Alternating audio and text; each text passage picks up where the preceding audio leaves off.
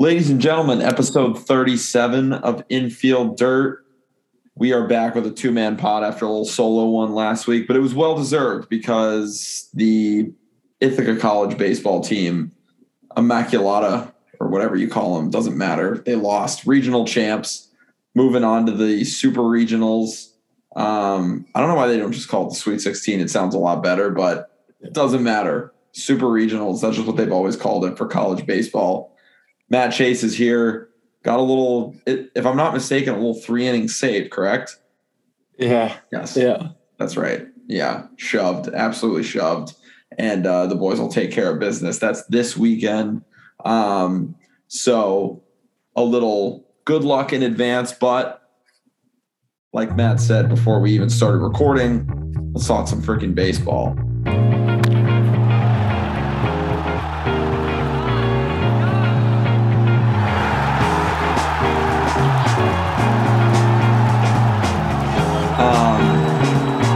Lot has happened since we last spoke. Um, I, I, guess we could start. I don't even know if this is, if you want to call this the biggest news. I don't know if you've seen what's been going. Have you seen what's gone on with Tim Anderson and the Yankees? Yeah, no, I heard about it. What are your thoughts on this? Well, I mean, when it came out, like I think everyone knew there was going to be some sort of suspension for that. Um, they gave him one game. Um, I don't know. I think like first off with Donaldson saying that they like how Tim Anderson, you know, came out and said that like he called himself Jackie, referencing Jackie Robinson. Right. And then like 2019, they joked about it. So like when he says that, you're like, okay, well if that's true, then I mean maybe they were just you know joking around, and you know he he kind of has a point of like you know what's the difference now, right? But then you hear Tim Anderson come out and say that you know they've never joked about it and it wasn't meant to be a joke. So, I mean, I'm siding with Tim Anderson on this one just because, um, you know, it, it, just, it's not a good look in the first place. I don't think he should be, I don't think you should be joking around about Jackie Robinson in that way. Yeah. Even if it was okay with Tim Anderson. Um, right. Like, that's just, that's, you know, it's disrespectful and um, just not something you should be doing. So I, I thought, you know, one game was uh, maybe a little too weak, but I mean they had to do something. But I would have been okay with you know a three or four game suspension. I'm I'm honestly I'm I'm in the same boat. I think that kind of like you said, you know, sure if they've if that's been a uh, you know an inside joke between the two of them in the past, that is one thing. But then it's like you said, Tim Anderson came out and said, yeah, like we don't joke about that. But I think even if it is you know something that they had joked about or you know you know they that had been done before you know circumstances can change. And you know what they once joked about you know he could have caught tim anderson on a bad day. He could have caught tim anderson on a bad week where like you know that stuff wasn't going to fly anymore. And josh donaldson doesn't get to decide when something is okay to say. I, I guess I, you know, I think it is kind of, you know, you look at it and you're like, oh, well, maybe that's not fair to to be like, well, if we joked about it now, why can't I joke about it? Or if I joked about it then, why can't I joke about it now? But I mean, it's also you, you got Tony La saying Josh Donaldson's racist. Like whether or not I agree, I don't think I agree with that. I don't I don't think Josh Donaldson is racist. I it, I think it was just context has a lot to do with this situation, and we don't really know, but we just have to take someone's word for it. And it kind of like you said, like just in the fact that you know, I think that Tim Anderson is allowed to feel how he feels, and if he feels that Josh Donaldson meant that in a racist way, that's how he's allowed allowed to feel. So I think for that reason alone, you know, I agree that a one game suspension might have been a little light. Um, and, you know, I, but I think it was, you know, it's a situation that the league didn't really know what to do with, but they kind of just had to do, you know, so yeah. I don't know. It is what it is. It's kind of a, you know, kind of a shitty thing, but it was. It cool. is. Yeah, go ahead. No, yeah, it, it's it's a shitty situation and a shitty um, thing to have happen just because that's not what you want news around the game of baseball to be. Um, but you know, it happened and uh, you got to deal with it now. But I thought, I honestly thought that, like, I was happy with Tony La Russa um, sticking up for Yes. his, like, standing behind Anderson and stuff like that. Um, Grandal, I thought that was, I thought that was, too, getting, yeah, getting in yeah, his face. Yeah. Mhm. yeah. I thought that was, I thought it was big for the White Sox. Maybe get them going as a team a little bit, but you know, I, You I never know. I- Yeah, sometimes, sometimes you need something like that to get going, and the White Yeah. Sox need it. I mean, well, it, it looked like it. yeah, you know, on Sunday they took. I mean, they swept the Yankees on Sunday, and they um, you know, Anderson hit the home run in the eighth inning. But yeah, I mean, as we're recording right now, they're getting beat up by the Red Sox. So they've kind of they've kind of been up and down all year. yeah. I mean, I I think the one thing you can't deny is that the heart and soul of that team is Tim Anderson. So I think when you, you know, as a teammate and as a manager, when you're when you're, you know, your best player and the heart and soul of your team gets, you know, is the subject of, uh, you know, whether it is racist or not, whether you know when that that star, the star of your team is subject to something like that, you know, you got to stick up for him, and that's exactly what they did. And you know, when you look at Tim Anderson, this is a guy who's hitting 356 right now with five homers, 18 RBIs, and a 911 OPS. I mean, he's been probably statistically the best shortstop in baseball this year offensively.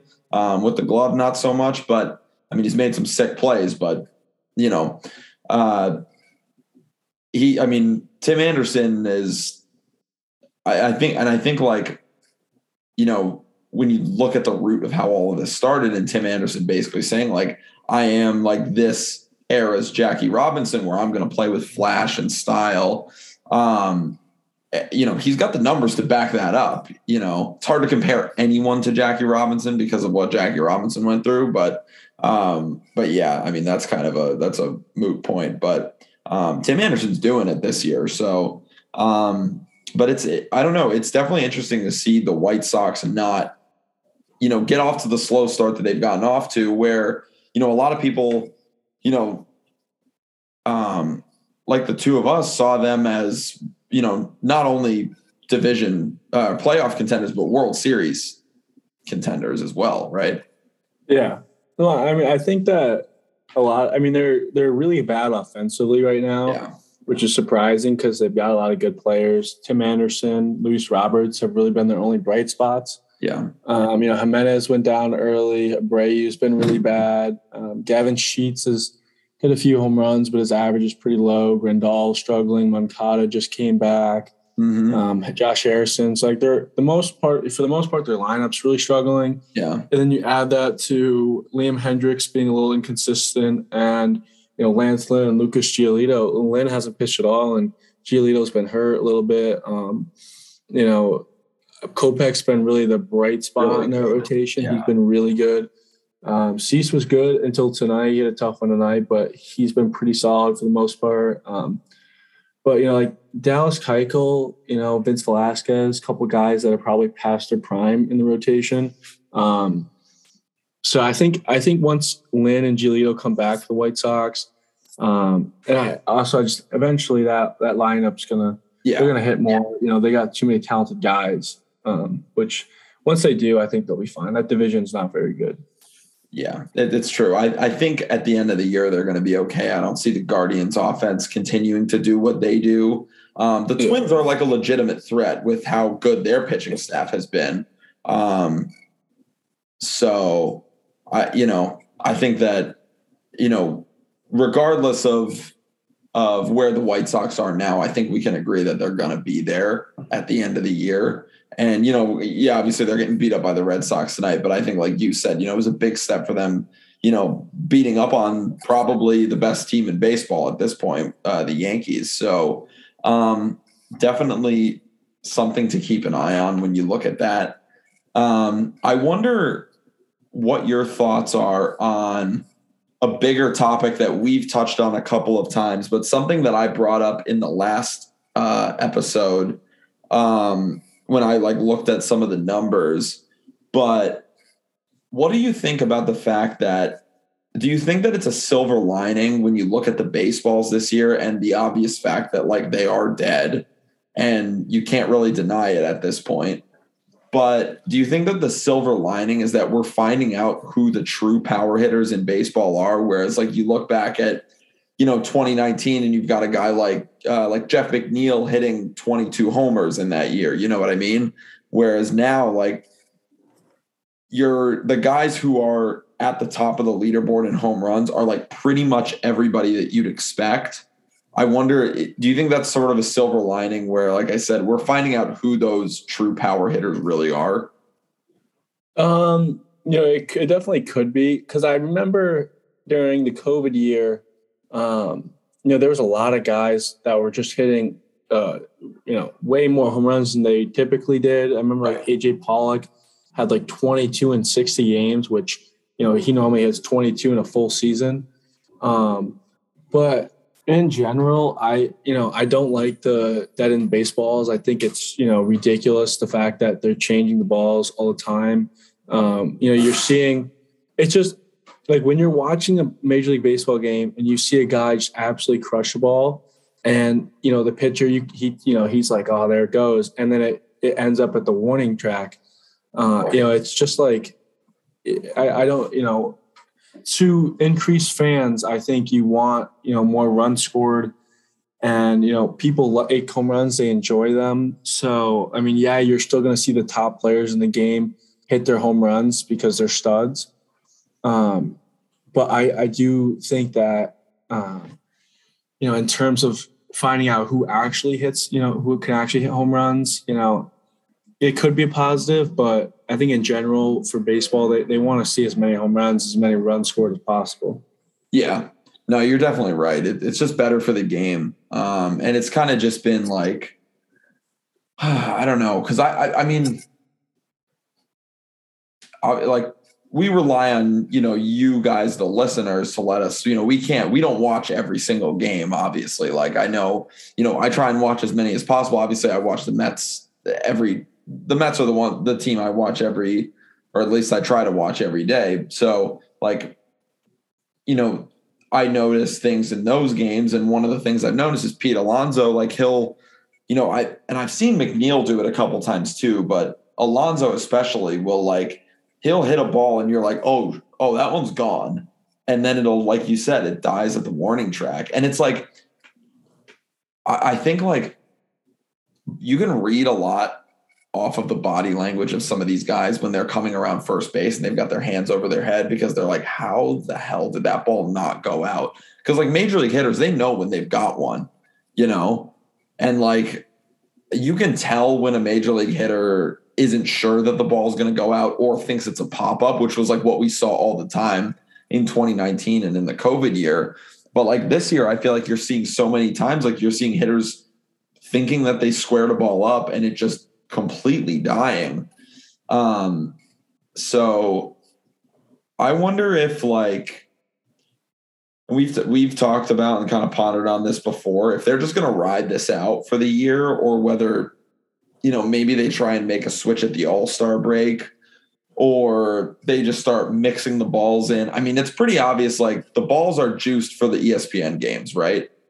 Yeah. Like whenever there's a prime time game, yeah. the balls are whatever they used to be, the, right. the ones from last year. Right. But if you're watching Oakland and Seattle play, I mean, you're going to have to see a guy really crush a ball for it to get out. yeah, yeah. No, you're de- you're definitely right. Yeah, it's it, it is kind of crazy the way that it because they're not even. It doesn't even seem like they're trying to hide it. I mean, also baseball said like we changed the balls, like we have messed with the balls, so I don't know. Like, I, I guess like, do us as fans have to kind of just accept this shit or just or, or just move on? I don't I don't know what I, I don't know what the the end game is for for the balls. I I mean, you've still got guys who are doing. I, I, mean, I just feel like at this point in the year, you would see more guys with over ten homers. You would see more guys with a you know, like a 340 batting average. It's still early in the year, you know, and I don't know. I I, I just think it's interesting. Yeah, I think I don't. I think the way the game's going to go this year, you're going to see a lot of, uh, you know, guys with lower numbers, lower batting averages, less home runs. Um, I mean, it is what it is. I've kind of accepted it, just in the Yeah. fact that we as fans have no control over it, and Right. you know, they know everyone knows the balls are not the same this year, and most likely they'll get new baseballs next year that fly out of the park, and home runs will be, you know, the rates will go through the roof, and we'll be talking about, you know, is this a good thing for baseball? Are there too many home runs? But, um, you know, I, I think that in general, though, the game, the way the game's been going in the past years, you know, as we've talked about, is lower batting averages, you know, trying to do damage with your hits. You know, we, you watch you watch Sunday night baseball game, for example, and you know they hardly show or care about batting average and home runs and stuff like that. They have you know the advanced metrics. The um, uh, I can't think of what the stat is off the top of my head right now, but um, I think it's I, I don't maybe weighted runs created. I don't know something like that. But like the league average is like 100. Oh, oh, then- well, league average for it's either weighted, it's probably OPS plus, right? Something like that, Yeah, where it's yeah. league average is 100, and then Yeah. they have that player stat. Yeah, yeah, which is basically like what you go off of if he's Yeah. you know above the league average, that type of stuff. So I mean, just like watching the game, you can just see the the emphasis isn't really on traditional stats anymore, right. and um, you know the outcome of that is going to be guys hitting 180 or um, you know 230 and and being in the lineup. Well, that's the crazy thing is all of those like OPS plus is like it's league adjusted and it's also I I think I'm pretty sure OPS plus is park adjusted. Yeah, So it's like all of this, there's all this external stuff that comes into account. Whereas, like, what's league average one year? Like, 100 is always league average, like you said. But, like, you know, a guy could have, and, and it's like I mentioned in the last episode, like, especially with this year, you know, if your OPS, OPS right now is like in the mid sixes, you're a league average hitter, or you like, if you're on the high sixes, you're an above league average hitter, where usually like seven, I think it's like seven fifty something used to be like above league average, but now it's like dropped almost hundred points, which just shows how weak um, offenses are. So, and that and that is, I, I think you're definitely right. That's part of the problem with these um, these advanced metrics is that they they fluctuate so much. Whereas like with the traditional metrics, batting average, you know, even batting average OPS, on base percentage, home runs, RBIs, you know, there's no I, there's no faking that really. And I'm not saying that you can fake OPS plus, but you know, I mean, if you look at some guys in the league who are by OPS plus standards, league average hitters, like I talked about in the last episode, Gleyber Torres was hitting 229, but according to OPS plus, he's an above league average hitter. It's like 107 or something. Um, that's not above league average. Like that, that's what that's, I mean, you're almost 200 is the Mendoza line for a reason. It's shit. Like you should, you're bad if you're hitting down there for Yeah. a major league hitter. So, but that's the way the game's Yeah. moving. So, Well, I mean, you see it all. You see it, you know, now when you check a box score. I mean, you'll you'll see a box score. You'll see one guy hitting over 300. You'll see probably two guys hitting above 250, and you know there could be three or four guys hitting below 200. yeah. Mhm. And you know, it just is what it is. You know, the league now. The craziest part is this year when I watch a game. Now that the league batting average is 230, around 230 Right. you know, I'll see a guy like Anthony Rendon. I was watching the Angels game the other night, and he comes up and he's hitting 229. Two years ago, I would have been like, wow, he's really struggling. Like, Yeah. really struggling. And he came up and I was like, 229? Yeah, it's about league average. yeah. Like, he's doing all right, Yeah. which is absurd. I mean, that that's know. absurd. You know, people, it, it- analytics are great for helping you win a baseball game and helping you try and make a create a, a competitive team with what you have. Yeah. And you know, there's no doubt. Like you look at the Brewers and the Rays, they don't have a lot of guys that hit for average. They really don't have any, but they win a lot of games. You know, pitching, defense, all that stuff. But as a fan, I mean, I don't want to go to a game to watch a team that's got nobody hitting above 250. Yeah. That's boring. You know, I that's know. just Yeah. you get you get one excitement when one guy hits a home run. It's like, oh, there's my that's the that's the you know hit they get today. That's how they win. But it's boring. I think that's part of the problem. It's like a whole bigger issue is that the league and you know the uh, honestly like the people who put the teams together, it's not they're not doing it with the thought process of putting an exciting product on the field, which like has its ups and downs. Like obviously, like they're putting together a product that they think is going to win a championship, which in the end will obviously make their fan base happy. But it's true. Like you watch uh, you know, a lot of these teams, like you watch the Rays, you watch the the Brewers, like you mentioned, and they're not necessarily playing a super like fun, exciting brand of baseball. Um, and I don't know, like I'd rather watch, I'd rather watch the Yankees, and I'd rather watch, you know, the Dodgers, and you know, I know these are the bigger teams, but it's like they're hitting the ball. They're, you know, they're getting good pitching, obviously, but they're also like they're scoring runs. And it's just like, I don't know. I know pitching is, uh, you know, as someone who, you know, you and I are and were pitchers. So like we understand the the art of pitching and like we can appreciate that, of course. And most baseball fans, all baseball fans appreciate good pitching. But it's like, it's it's not like that's why pitching matchups like when you get a good pitching matchup like you know when you when you have you know Cole against Verlander or like Scherzer against Nola something like that when you have pitching matchups like that that's why they're so exciting because it's like oh you don't necessarily you don't generally see two aces going at it all the time. That's why let's tune in because I want to watch this pitcher's duel but now every game it seems like is a pitcher's duel when you've got like nobody's like you know on the mound you know pitching into the sixth and seventh inning and allowing zero or one runs it seems like it's Mhm. happening way more often Well- than it used to Yeah. you know, so on it, so bringing up that we both have been pitchers, you know, at points in our lives, um, you know, I, I look at it as, you know, so I played, you know, division three baseball and Yeah. obviously we don't, and division three baseball, it's old school baseball. It's, Right. you know, when you Yeah. get two strikes, you choke up and you throw your hands. Yep. And as a pitcher, you know, when you get a kid, let's say one, two, you know, you could throw a good pitch, and sometimes the kid just throws his hands at the ball and Right, he's choked right, up and he slaps a base hit. And that's how baseball used to be played. Yeah. The difference is in the big leagues, they don't care anymore about strikeouts. So now they just tell them, you get down 0-2, you still take a hack. You know, you don't need to choke up. We'd rather you swing and miss, but have the shot that, you know, you get a pitch to drive and crush it. Right. So, you know, with that comes a lot of swing and miss, a lot of, you know, pitchers duels, a lot of potential, you know, guys taking perfect games and no hitters deep in the games. And, you know, like you said, like if Corbin Burnes is pitching against Jacob DeGrom, hell yeah, I'm all for pitchers Yeah. duel. Like that's fun. But when, you know, Taijuan Walker's facing Zach Austin Eflin of the Phillies, yeah right sure you know, Yeah. like I don't need it to be zero zero in the ninth. You Yeah. know? Yeah.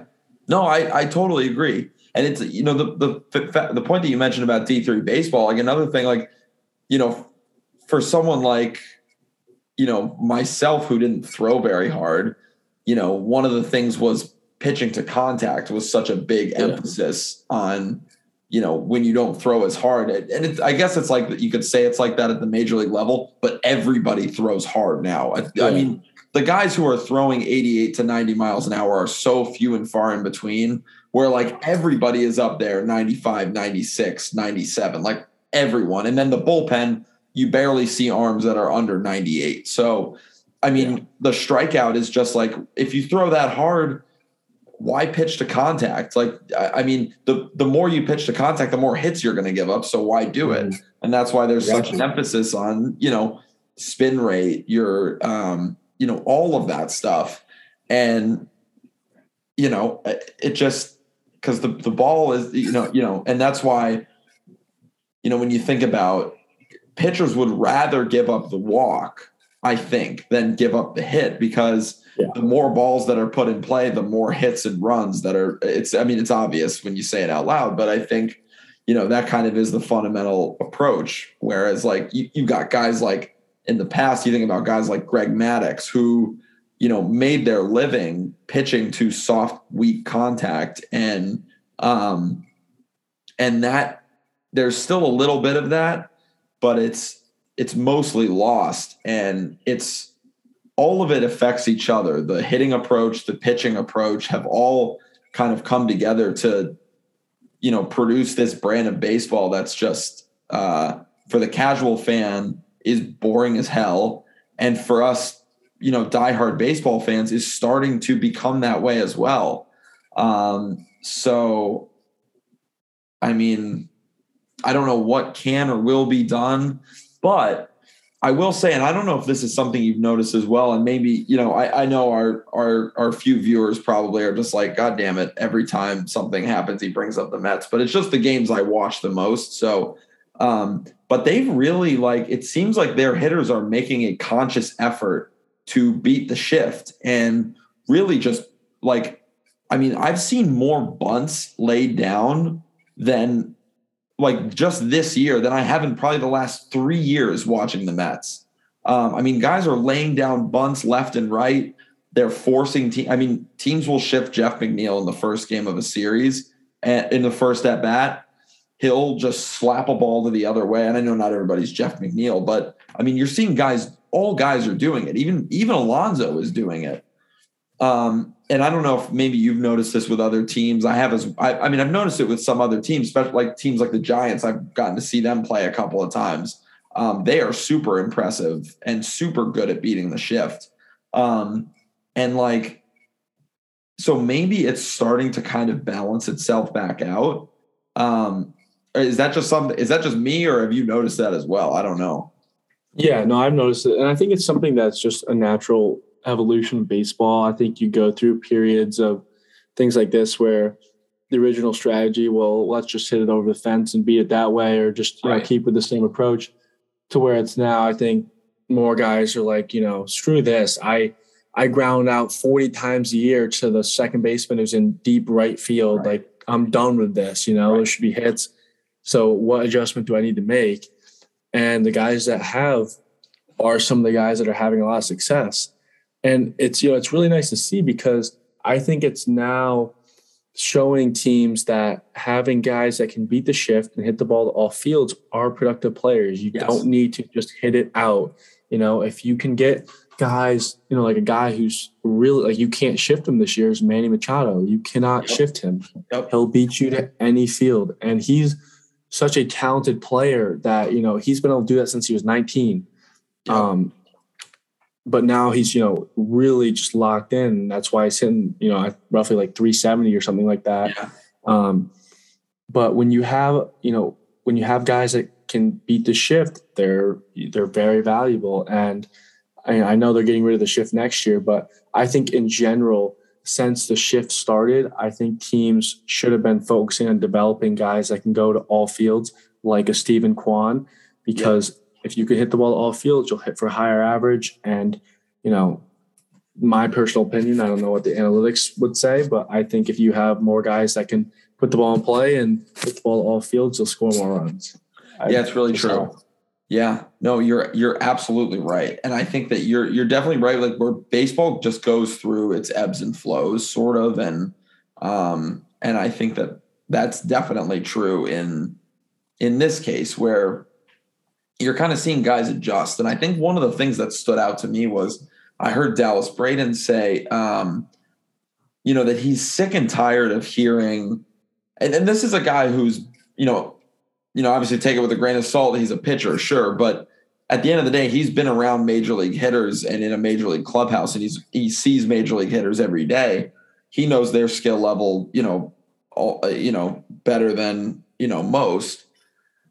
And you know, I hear him say like he's sick and tired of hearing the excuse that pitchers are too good for guys to go the opposite way. It's it like it is it's not that it is a choice that guys are making to not do that like you said they're choosing to sell out for one pitch every at bat and try and do the most damage possible with that pitch rather than you know try and work an at bat grind out an at bat um, because at the end of the day, what he's saying is like these are the best hitters on the planet for a reason. If they want to hit the ball to the opposite field, if they want to shorten up their swing and try and poke the ball through the hole, they have the ability to, to do that no matter what the pitcher is doing. So that was something that really stood out to me. Um, and it's it's definitely been something that's that like I've kept in the back of my mind when watching this year. But um, yeah, it, it it's interesting. It, it, it's definitely interesting. I, I mean, I, I, trust his judgment. I mean, I, but it's a it's a, yeah. it's a, big claim to make. You know.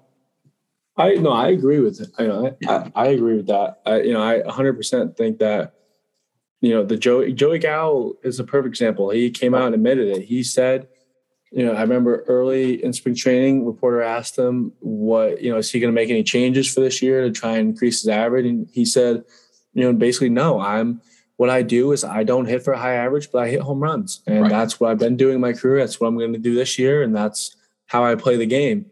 Um, yeah. You know, it's a mindset thing. And you see it with other guys like uh, DJ LeMahieu. You know, he's a perfect example of somebody on the other side of the scale. He yep. puts the ball in play, he tries to hit for average um, but the thing I just don't agree with is it's just so such clear evidence that every year the team that wins the World Series has the most guys in their lineup that are putting the ball in play and not striking out. And every year we we we come on here and we tell we talk about like, wow, they just you know they battle, they you know yeah. didn't strike out, they put the ball in play, they hit the ball hard, they big time timely hitting.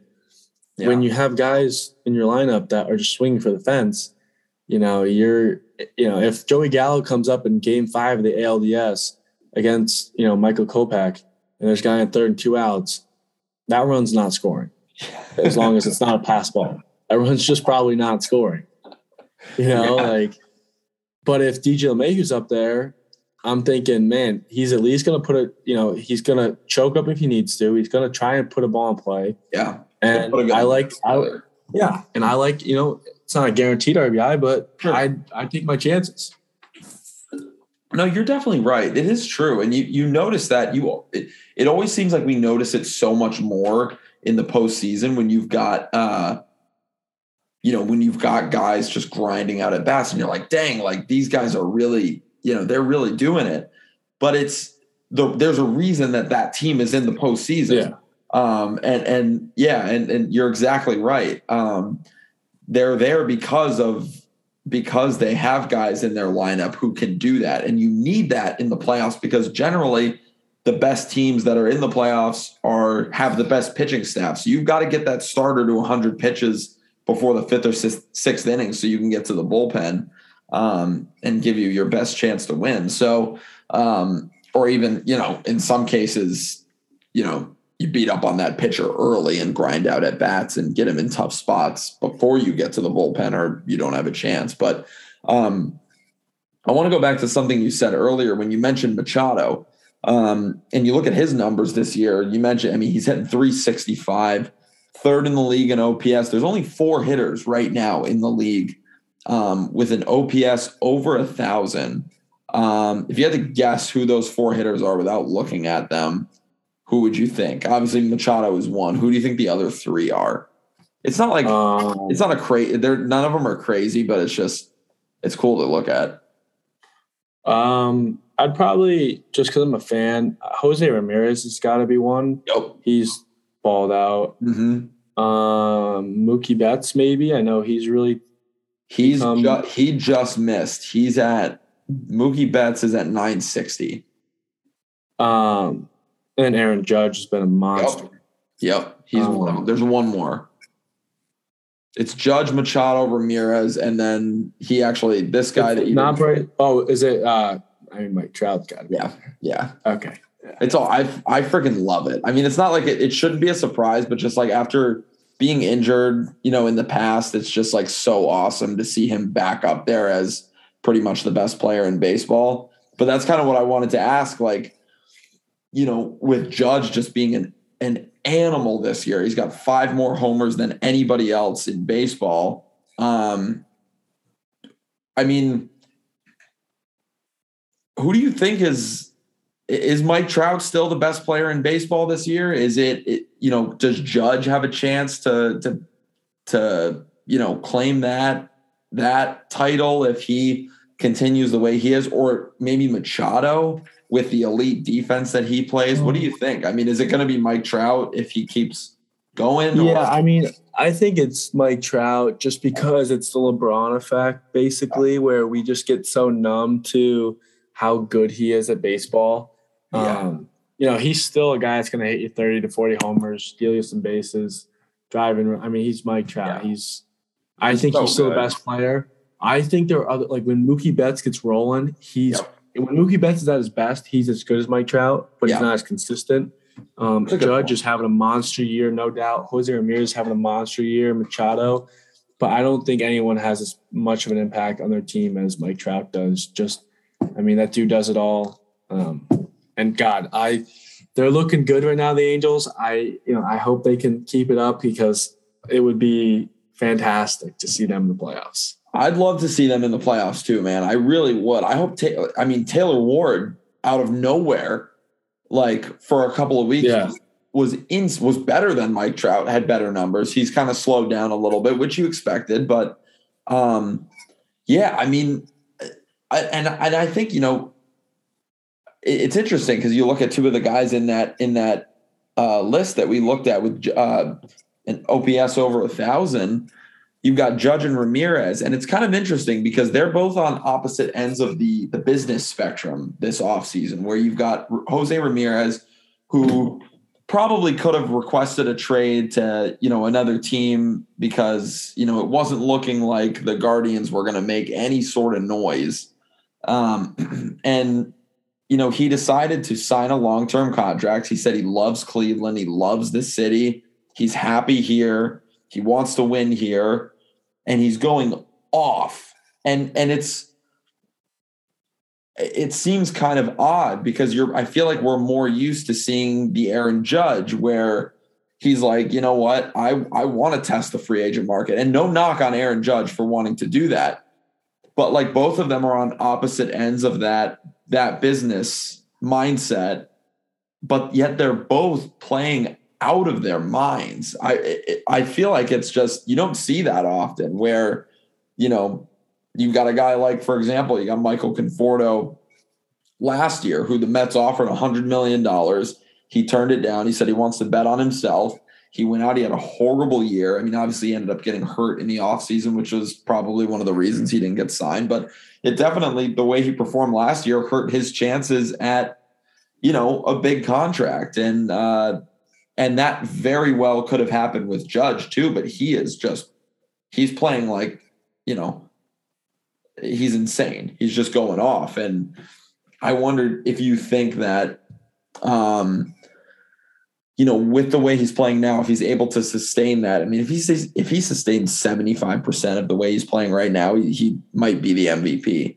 Um, but if he sustains that or or a level close to it, do you think that Aaron Judge, um, do you think he gets a $300 million contract this offseason? Um, yeah, yeah, yeah. I do. I okay. think he gets a huge deal. Um, I think that, you know, in the past, we've seen guys that double down on themselves and then they perform, they get paid. Um, you know, if he stays healthy and keeps up the numbers he's having, he's going to have a career year. And I mean, someone's going to give him a lot of money they always do. Someone always ends up paying. Um, I, you know, I think it was good the Yankees didn't give him anything more than what they originally offered, just because I'm not a big fan of a three hundred million dollar contract, no matter who it's for. Sure. Um, just because it, it makes it tough to build a team around that guy. You know, we've seen that in Philly with Bryce Harper and in um, L.A. with Mike Trout, but um, yeah, and then just Jose Ramirez. I mean, you're right. It is rare to see a guy who took less money. Um, you know, the Guardians told him, they said, hey, we're not going to be able to pay you what you're worth, but we would love to still, you know, we obviously still want you. Um, you know, he is the face of the franchise. He clearly loves the city of Cleveland. Yeah. Um, you know, he's he's a stud. He's always been a stud. Yeah. Um, he's the heart of that team. It was it was really refreshing to see that. Yeah, I agree. Because, you know, he clearly, he obviously could have just been like, well, if you can't pay me what I'm worth, then I'm, you know, I, I'm going to go somewhere else and get as much money as I can, which I'm sure the Guardians would have been like, all right, you know, that's, that's fair. We're going to trade you at some point this season. But, Yeah. um, yeah, he gives them a chance to keep the franchise player and then have an opportunity to build around him and hopefully, for my sake, have a playoff team in the future. That's right. You're Cleveland Guardians. I always I always forget that that little part of it. But you know, it, it's interesting because Aaron Judge isn't someone. I feel like people forget this a lot. I've mentioned it a couple times, but you know, Aaron Judge is 30. He's 30 years old right now. He's Mhm. not. You know, uh, not that 30 years old is old. I mean, he's right in the middle of his prime, but like, you know, he's older than Mike Trout, and he's older. Is he older than Mike Trout? I, I think he might be. I think He's so. Older yeah. or the same age. They're they're about the same age. Okay. Mike Trout's 30. Yeah, they're the same age. Um, I believe, if I'm not mistaken, that he is older than Bryce Harper. Bryce Harper's 29. Yeah. A lot of people forget that. Um, and like these guys like Harper and Trout, the big contracts that they signed, even Manny Machado, a guy who signed a 10 year contract, these guys all signed these deals. Mookie Betts is another name. These guys all signed these deals when they were 25 26 27 years old. Um, it's a big difference. Giving a 30 year old a 300 million dollar contract is that's a big i mean that's a huge risk because obviously like i said 30 year, you're not old when you're 30 but in professional sports being on the wrong side of 30 years old generally means you know your health and your production will eventually start to taper off unless you're Justin Verlander. Um, but uh, but yeah, I mean, I don't know. I don't. I I agree with you where I don't think he should get a three hundred million dollar contract.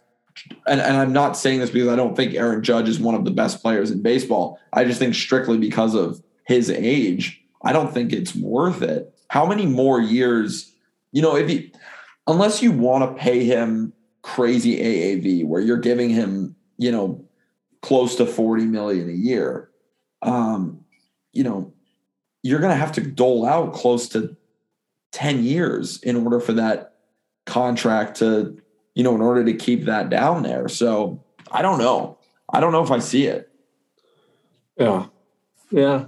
I mean, uh, I don't. I just think that traditionally, when we've seen a guy of his caliber come out, they've gotten a big contract. But on the other hand, you know, we've also seen examples of guys like Albert Pujols, where they got, you know, Pujols got the contract when he was in his 30s, early Yep. 30s with Anaheim. It didn't pan out well at the end of his career. Same thing with Miguel Cabrera in Detroit. Know, Um, the end of his contract's been, you know, a slow process for them.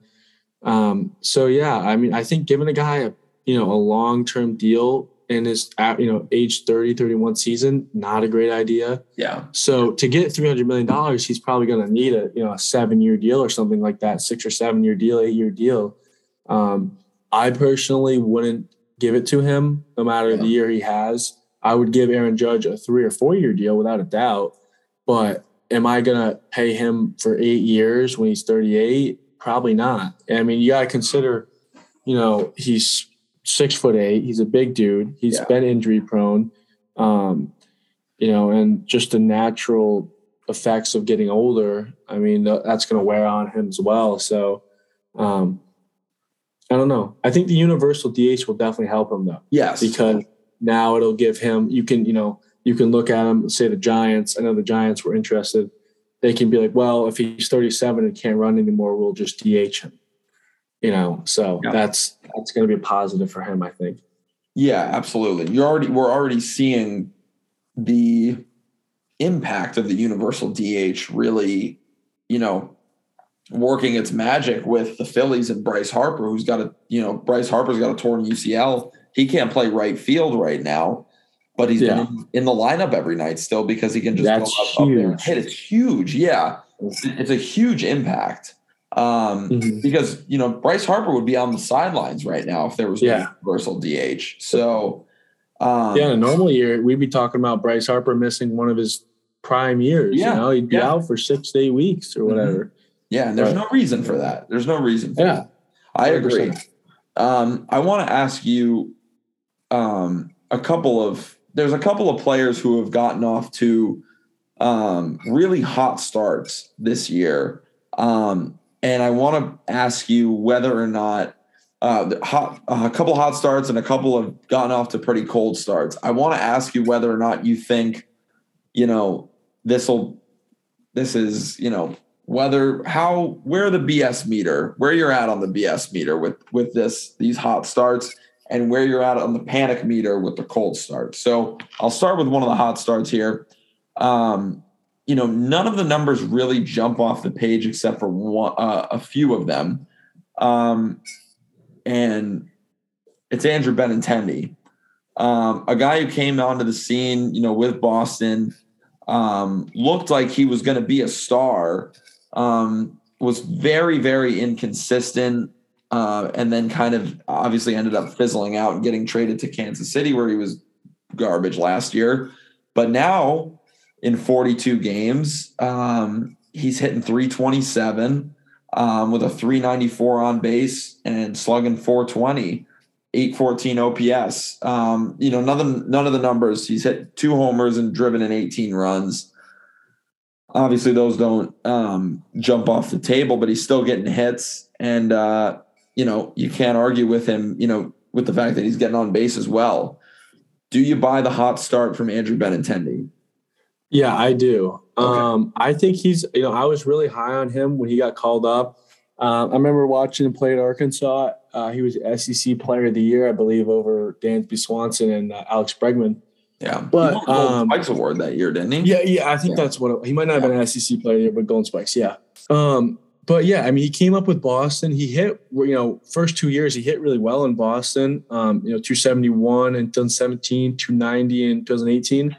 Um, so I mean, he's he's had it in him. I know at the end in Boston he really struggled, and last year in Kansas City, I mean, he finished at 276 with 17 bombs, but Sure. he's not really a huge home run RBI guy, Mhm. and you know the the advanced numbers haven't always really favored him as a as a really great player. But he's one of those guys when you watch him, he is. I mean, he's a he's a really good baseball player, um, and I think you know it's. I think he could be a guy that you could build around in Kansas City or trade him at the deadline. Um, he's going to be a valuable guy. yeah. He's hitting 327, like you said. The league average is 230, so um, he's way above that. So Yeah. you know, any playoff team's going to want a guy that can get hits. And I don't think he's a bad outfielder. I know, um, I believe the defensive metrics don't really favor him too much. yeah. I'm not sure. It might. I'm pretty He's a sure. good but- athlete, though. I mean, He's you know, but he's not a bad. You know, like he's just one of those guys. I think where um, he's battled some injuries, a fresh start in Kansas City, a young team. Um, you know, he's he's at age 27 right now, which is really when his prime's about to start. So, um, you know, I, I'm buying that hot start. I, you know, I'm with you, and I and I think I was probably a little harsh when I said he was garbage last year. You know, when you look at those stats, like they're not they're not bad, and and especially yeah, they're last just year. not incredible. Yeah. exactly. From I think the problem is like him bursting onto the scene as a rookie, and you know hitting 295 and um in in a couple of games, and then his next year, you know, hitting 20 homers, driving in 90 runs. You expected something like that every year, and I think that that might just not be the kind of player he is. Um, the thing that I will say about this year is his batting average on balls in play is 370. So, you know, that's a very that's a crazy high BABIP to um, to sustain. Um, but you know, he's always been right around 300. Um, you know, he's been over 300 in, on his with his batting average on balls in play every single year except the pandemic shortened season.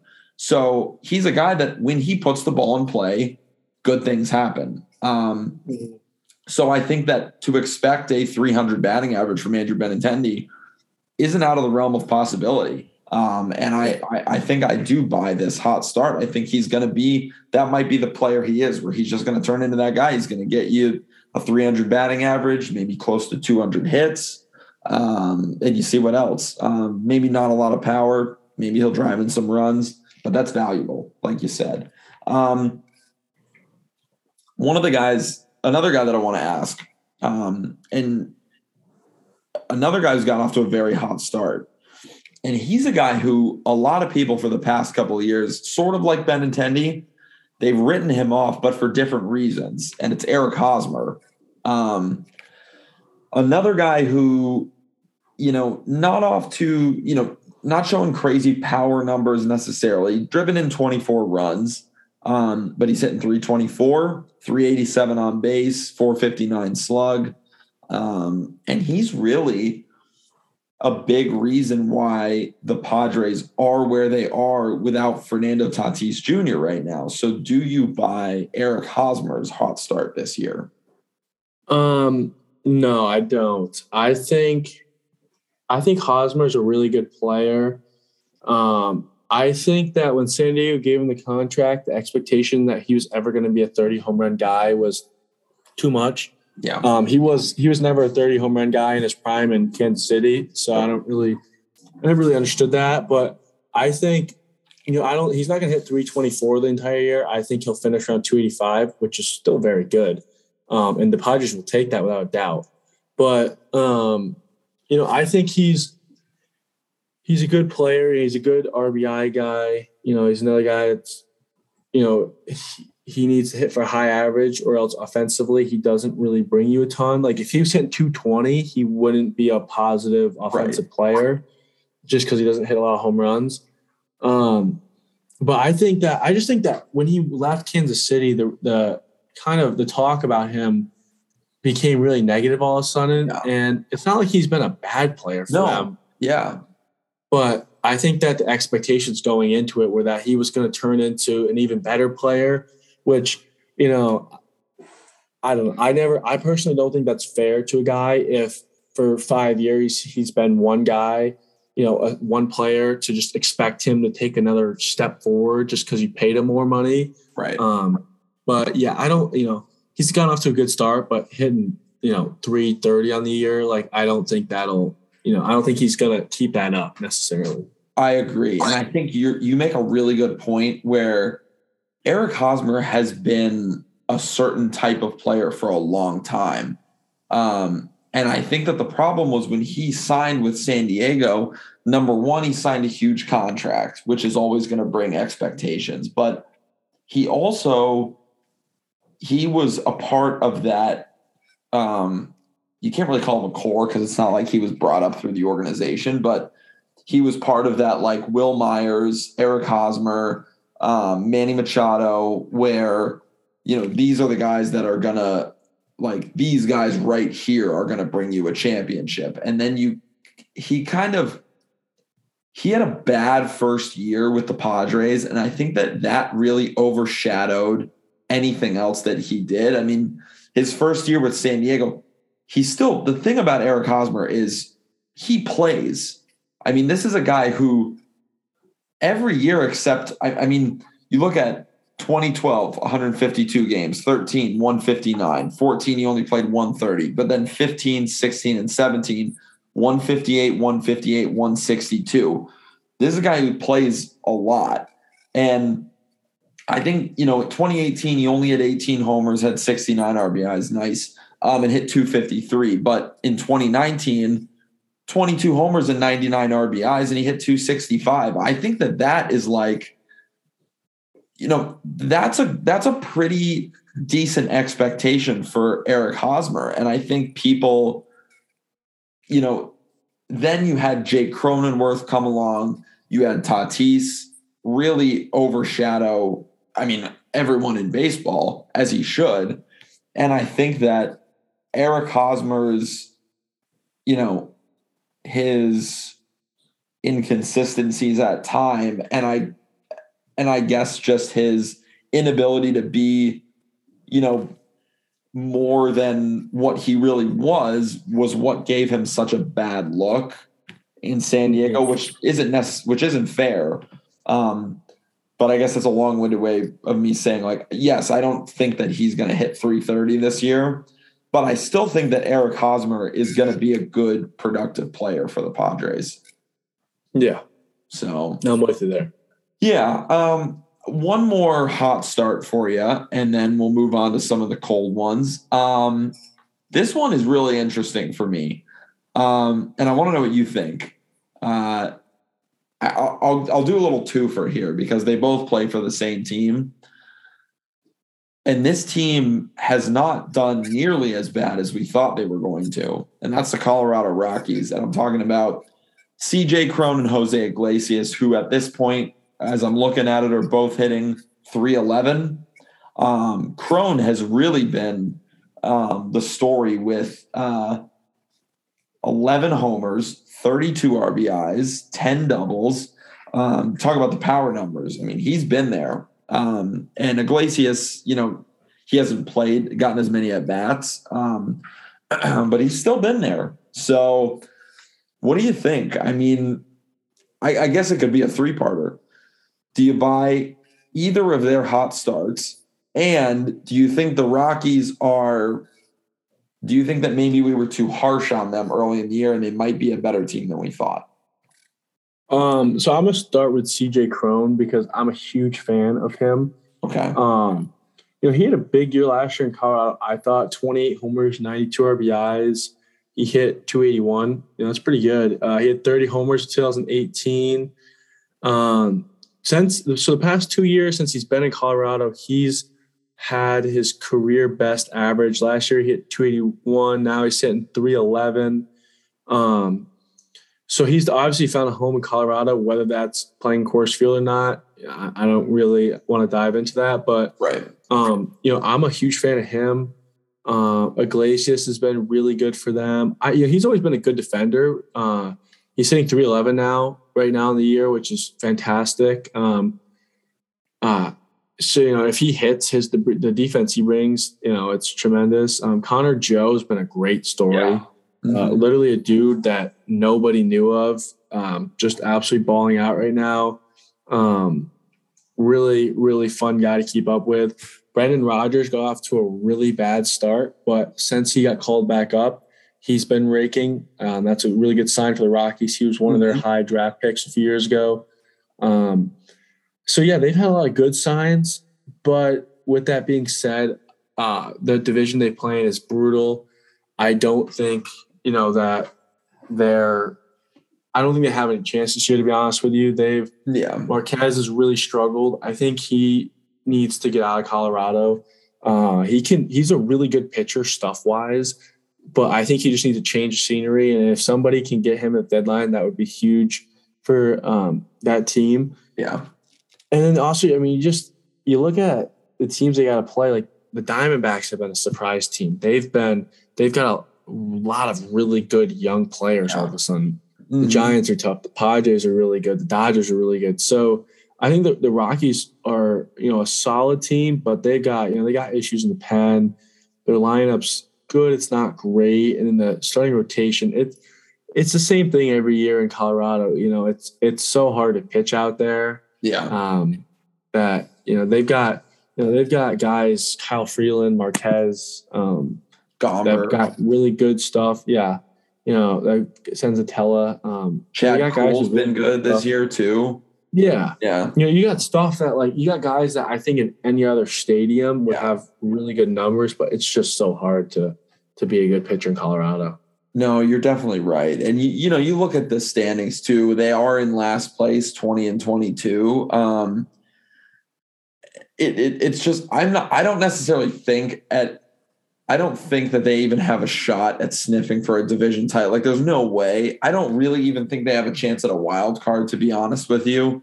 Um Yeah. I don't think I don't think I'm being crazy by saying that, but like I just think that like, you know, it, it was one of those lineups where like when they were having success earlier in the year, I looked at it and I was like, oh, like this lineup isn't that bad. Like when you've got CJ Cron, you know, you've still got a Charlie Blackmon who's, you know, he's a professional hitter.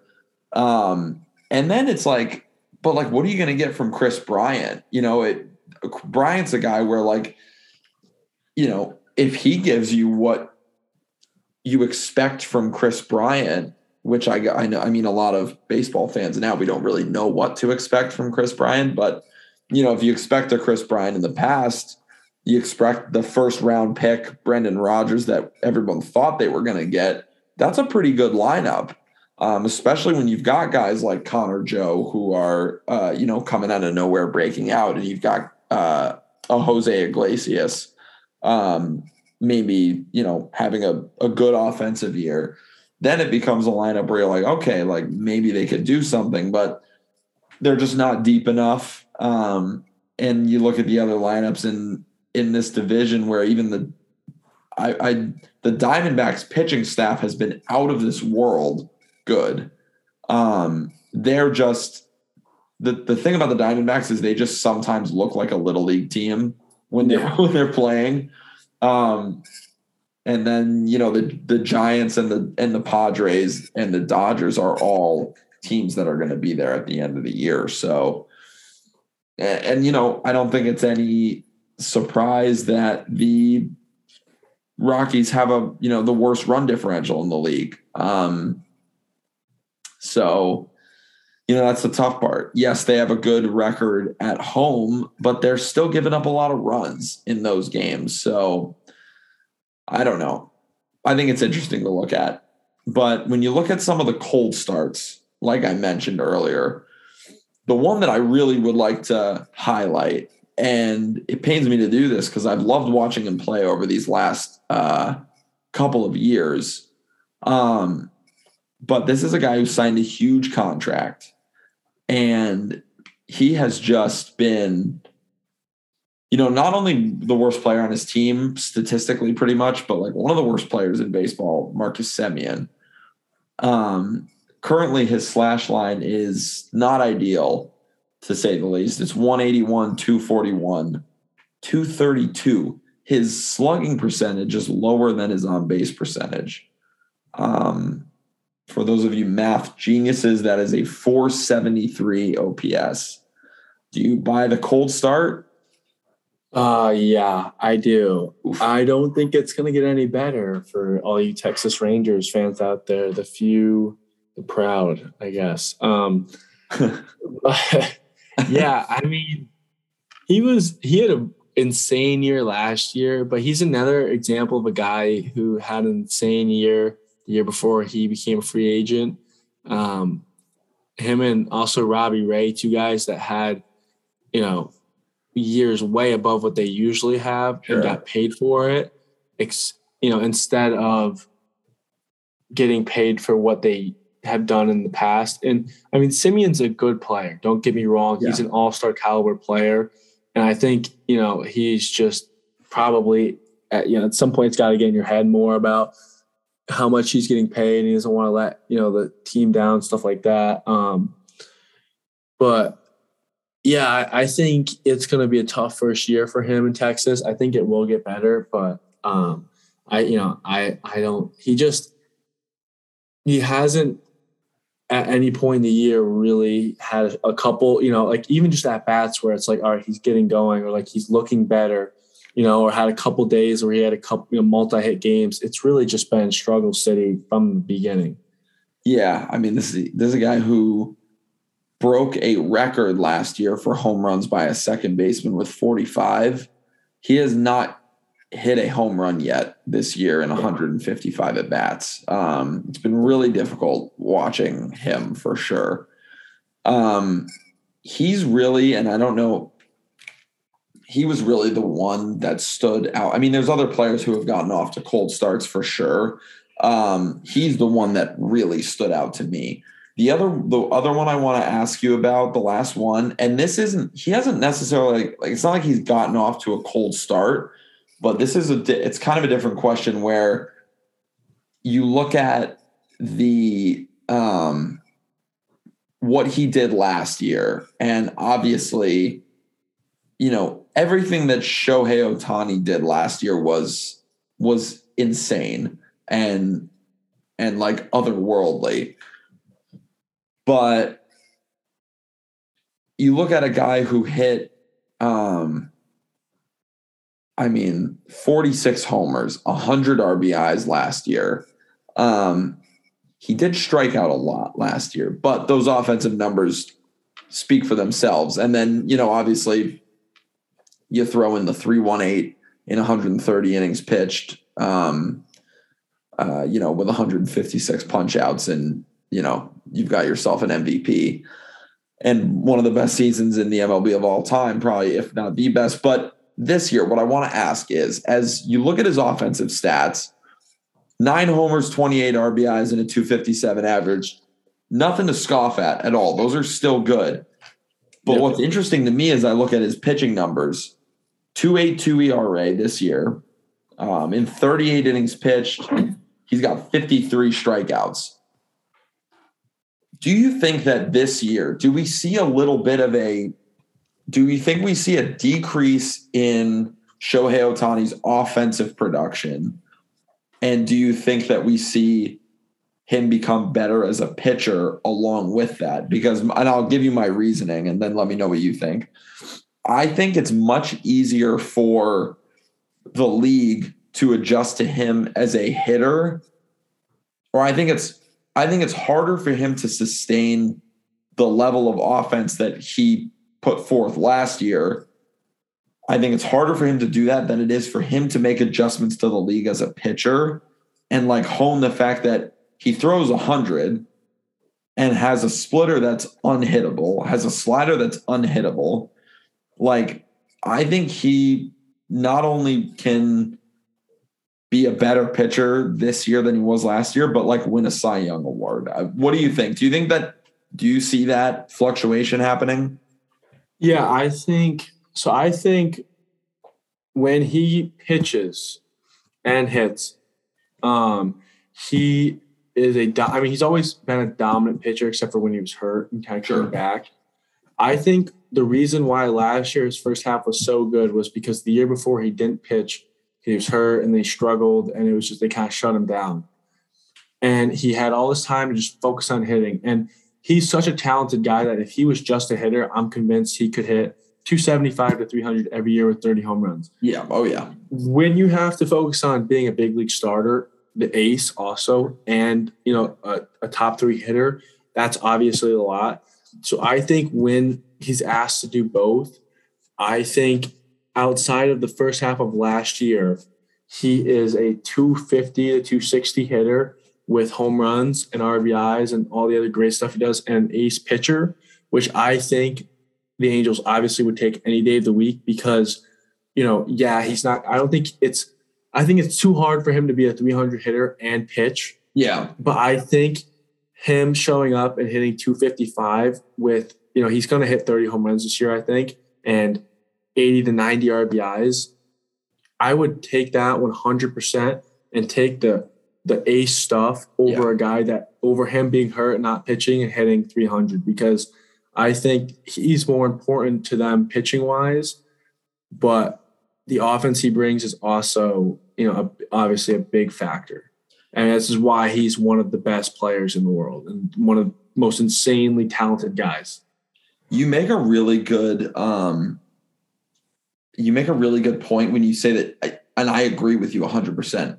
He is way more valuable to this team as a pitcher than he is a hitter, which is insane because the year he had last year, you know, he was 46 and 100 in terms of home runs and RBIs. I think to your point about his average, he's right where he was last year. Um, I I don't think he's ever going to be a 300 guy, even when he's not, you know, uh, even when he's not, I guess, pitching, or even if he wasn't focusing on pitching, I don't think he would be a 300 guy.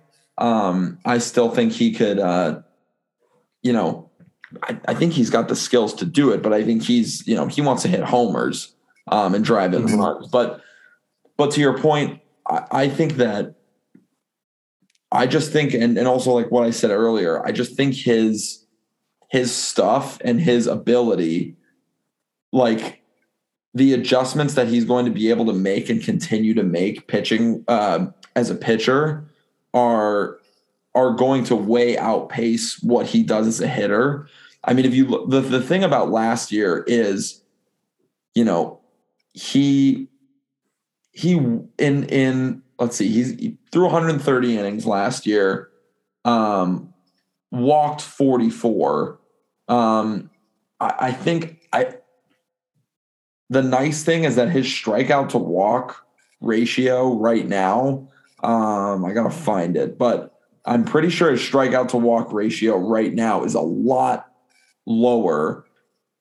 Um, yes, it is 3.04. It's 211. Uh, this is walks per nine. Um, strikeout to walk um, a lot higher this year 5.89, 3.55 last year. Um, I think the the adjustments that he's making as a pitcher are going to make him that much more valuable. Where you're not going to notice the fact that his offense might teeter off a little bit, and yeah. you're still going to be like, I mean, this guy is just where he falters in one category, he makes up for it in the other, and he's just as valuable. And going back to what I said, going back to what you said, sorry, um, he's way more valuable as a pitcher, I think, because that's always what the Angels needed. Yeah. No, so. I, pitching wise, I mean, whenever he just goes at people and doesn't walk people, he's phenomenal. Yeah. I think yeah. if that's the biggest thing he can learn, um, you know, sometimes when he was younger, first couple of years, he would be too cute with his pitches, I guess, and like try mm-hmm. and, you know, throw everything in the corners. When you got stuff like that, man, you just go right at people. Yeah. You know, limit the walks and just go right at them. Absolutely. She's done a great job of this year. Mm-hmm. No doubt.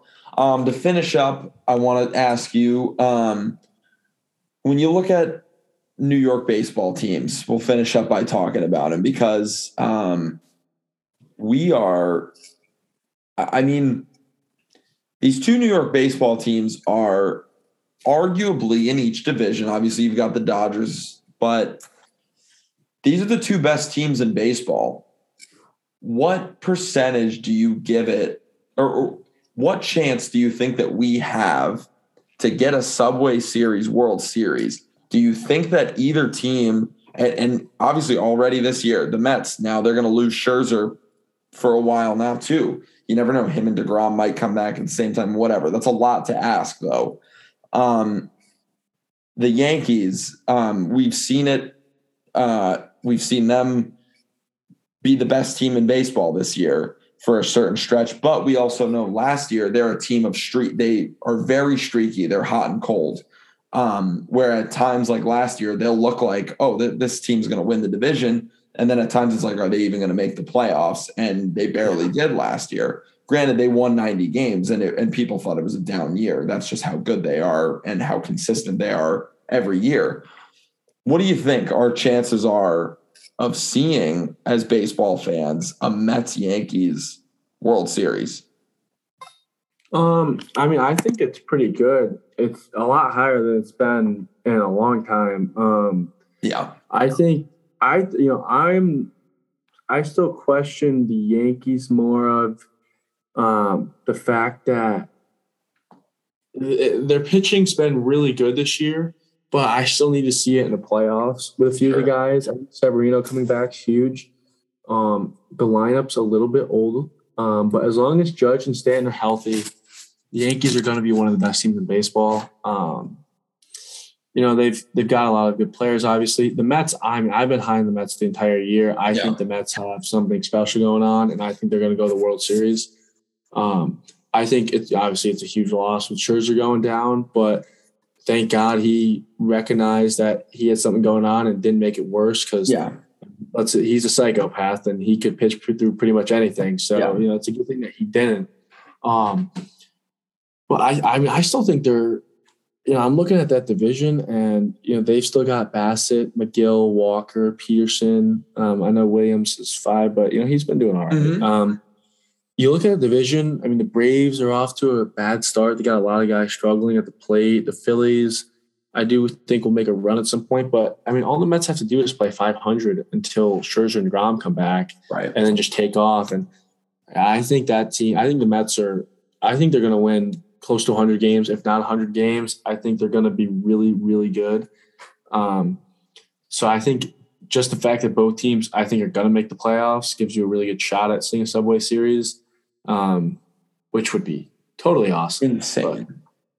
I, I think if, if there's a if there's a Subway series, I think both of us we empty whatever money we have in the bank account and we go see that because that's Yeah. like Hundred percent. right. I mean, Hundred percent. I I mean, that's must see. That's going to be insane, not only for you know fans of either team, but like fans of the game and the game in general. Like, imagine that, like the New York, the New York teams being on the biggest stage. Yeah. Baseball needs That would that. be Oh, no, that would be must watch. Unbelievable stuff. Um, agreed. Yeah, yeah. the fact that, That this early and the Mets have an eight-game lead in the division. I mean, that's that's. I mean, obviously, like we saw last year, collapses can happen, and they do happen. Yeah. But Um, this seems different. Buck Showalter Showalter's yes. it's a different Yeah. manager and Yeah. different team. But I also I'm gonna throw this out there. I think Atlanta, you know, they're doing the same thing they did last year, but I think they don't turn it on at the deadline. And I think that the Braves have I I'm very worried about the Braves. I think they could finish with 81 wins. Um, I don't I mean they're they're ridiculously talented, but I mean Olson has been so bad lately. Austin Yeah. Riley struggling, Dansby, like they are scuffling. So that's that's the question I wanted to. I actually was thinking just now is, you know, and obviously we saw this last year, like you mentioned, the Braves were not great.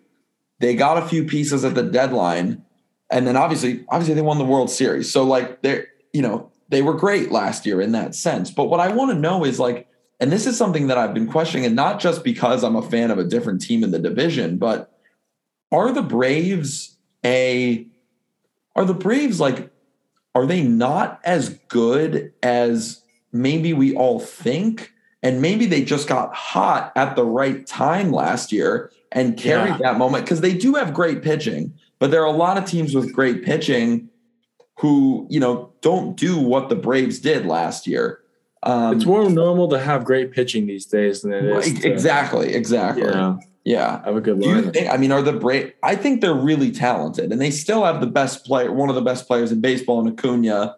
And you know, I, I don't know. I I, I don't want to say that because you know this is a team that's capable of easily just turning it on, and and but the the hole that they've dug themselves, and the way that they've played, the incons how inconsistent they've looked. I I have to ask the question: like, are they are the Braves maybe not as good as we all thought they were going to be? Or maybe they're not Yeah. as good as we I mean, I, I don't think they're that good. I think they just got hot at the end of the year last year. Um, I don't know. I mean, they're just so damn talented. And Acuna's back. Uh, they got the younger Contreras behind the Mhm. dish that's just hitting nukes every night. Mhm. Matt Olson's a stud. I know he's been struggling. Um, d'Arnaud's good. Albies. Um, Austin Riley had a big year last year. Ozuna's back. I think it's just right now, all their guys in the lineup are struggling. And, you know, like when things, if things go, like in a perfect world, if the Braves had things go the way they thought, if they would go and had guys like Austin Riley and Olson hitting the way they thought they would, then they would be a really good team with a chance to win 90 plus games. But you know, Austin Riley had a really good year last year, but he he kind of struggled before that. Like Olson in his career has had a couple years where he struggled. Like, Right. you know, are we seeing those guys? You know, are we going to keep seeing Austin Riley at 230 and Matt Olson at 240, or are they going to get hot? That's that's just a question for me. But if you know, if we come back and it's July and they're still hitting, they're not hitting as a team, then I think we'll be having the conversation of, you know, where's this team's future?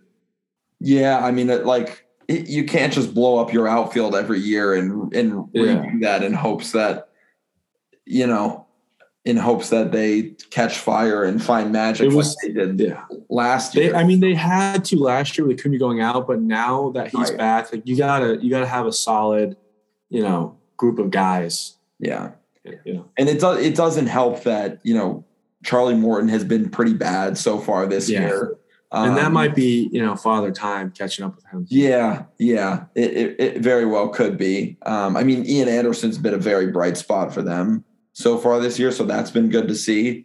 Um, but yeah, I mean, it it'll be interesting to see what happens down the stretch with the Braves, especially the way that, um, like you said, the Mets have been playing. I mean, they're not so far; they haven't taken their foot off the gas. A lot can happen, but um, they've been playing well. Last question of the pod, and then we'll get going.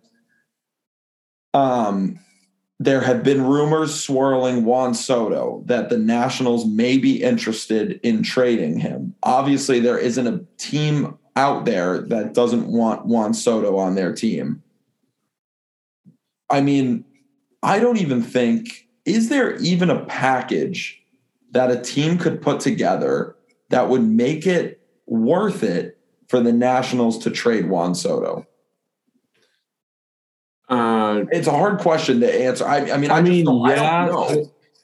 I mean, yeah, it would just have to be like Soto for about, you know, three serviceable guys and three prospects. Right. But it's just a question of who, you, what team is, and who you're willing to give up. Yeah, You know, the Dodgers, if, if the Dodgers are calling and they're telling me that, you know, we'll get, you know, Dodgers will get Soto for Gavin Lux, let's say Bellinger and five of their top 10 prospects, right. yeah, I'll, I'll be listening. But yeah, I, I don't think Washington really, unless it's just an offer you can't refuse. Should you know? It's Juan Soto, man. That's you know, Right.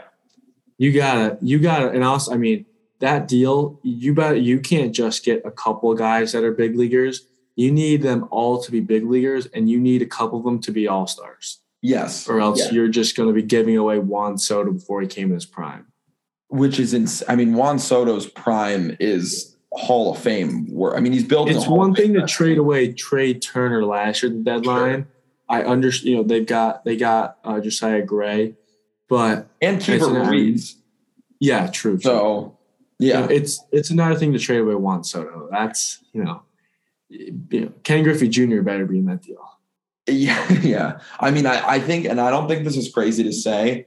Trading away Juan Soto right now at age 23 would be like trading away Mike Trout at age 23. Like it really is. They're they're that comparable in terms of the mm-hmm. hit tool. The, I mean, I, I mean, I, I don't know. I think if you're the Nationals, like you do whatever it takes to sign him, and you just you do whatever you can to build around him.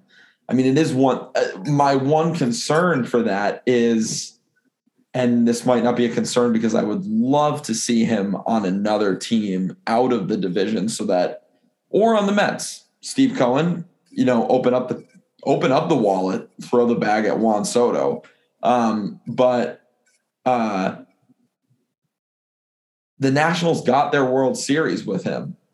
Is do you think that you know is that part of their their thought process where like oh you know not that they got everything that they could out of Juan Soto because he's two years older than me he's 23 you know but like I mean do you think that that plays a role into it I think it would be I think that this would be do you think that this would be different if the Nationals hadn't won a World Series with Juan Soto yet Um, yeah, Or- I mean, I don't I know. don't. I think it, it definitely helps the fact that you know they've won a World Series um, with him already, but I don't. I don't think it plays much just because. I mean, the dude's you know not even his prime, and he's one of the best players. Like you would, it would have to be you know, like I said, a lot to uh, to trade him away, but. Um, I don't know. I mean, it's if if I think if they if the Nationals are continuing to struggle and he's entering like his 25, 26, 27 years and you know he's just being a monster and they're like listen like it's just not going to work out with us with him. Let's see what we can get. I think that would be when you could possibly get the most value for him. Um but i don't know. It's you know it's one of those Well, things where it's like man you gotta really i mean you gotta really get it right because that's one i mean you could get you could look really bad if you don't win that trade. Well, that's the thing, and he's he's going to be a free agent after next season, so that's something you have to think about too. Where, you know, you either give him you know half a billion dollars, honestly, or you start trying to put together a package right now because he's just going to walk in two years to the you know the highest bidder, which is probably not going to be the Nationals. Um, but it's like you said. I mean, you're trading. You uh, obviously. I mean, we saw with the Red Sox, they got rid of Mookie Betts. Um, and Mookie Betts at that point was, you know, he was a he was Mike Trout was a Mookie Betts was a or whatever. You know, he was the Mike Trout was like elite. Mookie Betts was just right there, but just a little bit. You know, he was mm-hmm. elite less kind of. Um, and, but Juan Soto is like he's just so much better than that, and he's also three years younger. So it's like that you're trading away a future Hall of Famer. It's no yeah. question, and that's what you have no, to you think about if you're the Nationals. Yeah. You've got to get at least you know you have to get bona fide all stars in that deal. Yeah. So yeah, because you're trading away a perennial MVP candidate every year. So you're it, trading away probably the best young hitter in baseball.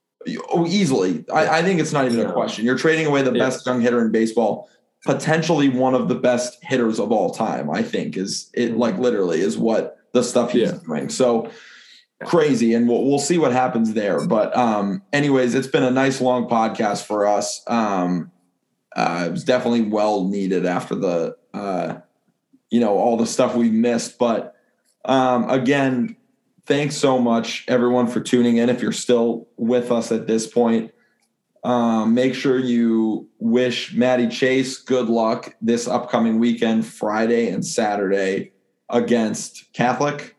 Who is yep. it? Catholic. Catholic. Yep. Good. Um, he'll be locked in all week, and hopefully, by the time we come to you next week, you're looking at a super regional champion fingers crossed. Um, that would be nice. That's the podcast. As a reminder, as always, eat your Chipotle.